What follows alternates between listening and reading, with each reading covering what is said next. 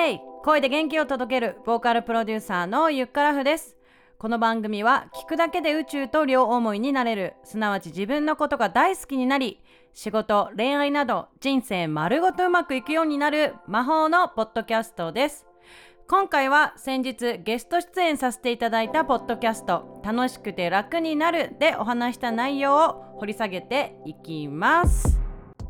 まず先日 Apple Podcast スピリチュアル部門1位に輝いた番組「たの楽」こと「楽しくて楽になる」に初のゲストとしてお招きいただきました。ゴールデンウィーク中の宇宙恋フェスの時にも風水で開運の話をしてくれたスタイリストで風水歴17年の高橋由美さんと映像クリエイターの永田優也さんの番組で毎回収録しているという東京の目黒区にあるスタジオにお邪魔してきました。その中で私は日々直感頼りの生活を送っているよっていう話や母親の話を聞くことが結局一番の開運術でした。っていう話をしたりこの番組宇宙恋の世界観の延長線上にあるようなすごく楽しい番組で回答が楽しくなる質問ばかりですごく楽しい収録でした。由美さん永田さんありがとうございました。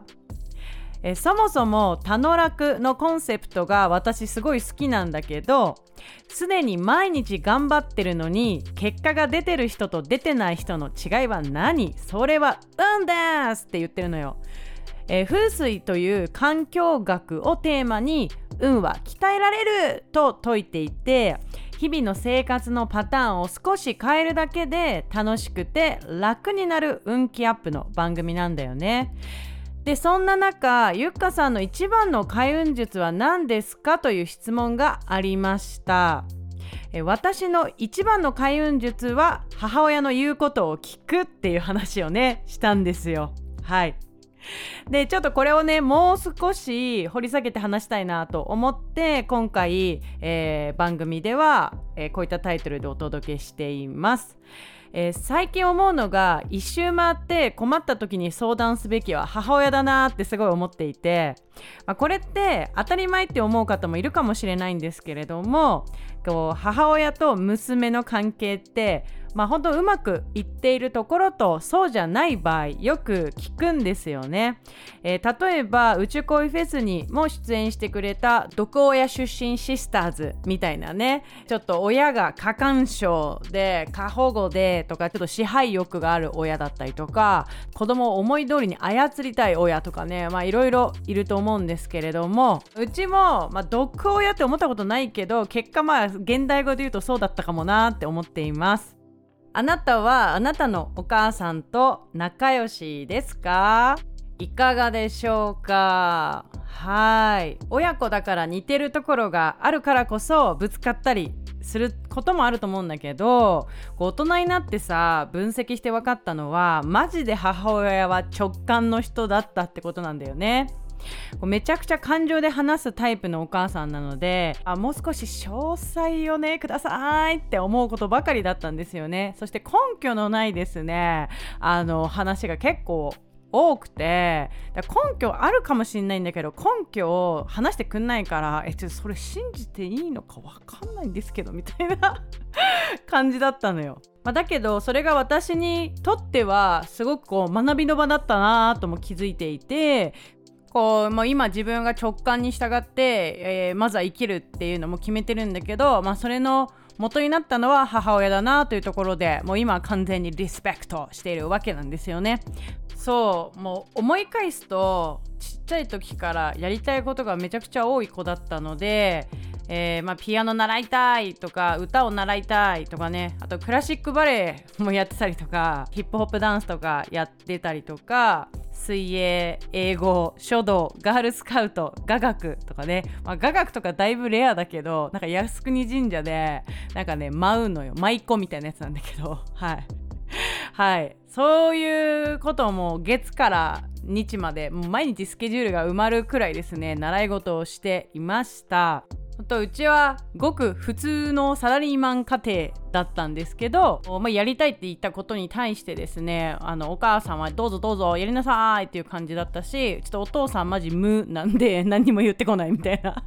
まあただあの金がかかる娘だなとは思われてたと思います。はい。ただやっぱり母親が直感の人じゃなくてえじゃあなんでゆかちゃんそれやりたいの？なんで？じゃあその先どうするの？計画は？みたいなタイプの親だったら今の自分がマジでないなって思っていて。本当にあの基本的に自分がやりたいように全部やらせてくれてたしお金のことは気にしないでっていう感じだったからあマジでありがとうございますって思っております。はい。まあ、一周回って聞くべきは母親のアドバイスということで今回は、えー、お話をしているわけなんですがやっぱり20代の頃に比べるとこう密で連絡を取る友達もかなり減ったのでやっぱり悩み事とかちょっとモヤモヤしてる時はもうすぐ母親に LINE をして今話せる？みたいな感じで超強引に呼び出しますね、まあ、結局私がやりたいことを話してまあ肯定をしてくれるだけなんですがあいいんじゃんみたいな感じで。まあ直感のご回答いただくんでいやまあまあいいよねだよねみたいな感じで進めていくっていう感じですよね。あの田野楽で由美さんもおっしゃってましたけど親はね一番の応援者。だし子供の幸せを一番に願ってる。まあそりゃそうだよなって話だよね。はい。こう親もね初めての子育てで必死だったと思うし何が正解かわからない中でね私たちを育ててくれた。感謝しかないですよね。本当にお母さんありがとうございます。こちらの電波を使ってお伝えしたいと思います。はい。とはいえ母とこういった関係を作るまでには結構時間がかかりました。じゃあどうやって和解したのかそれは元彼から言われた一言だったんですよね。その彼ほんといい仕事してくれました。次回はその話をしていきます。お楽しみに。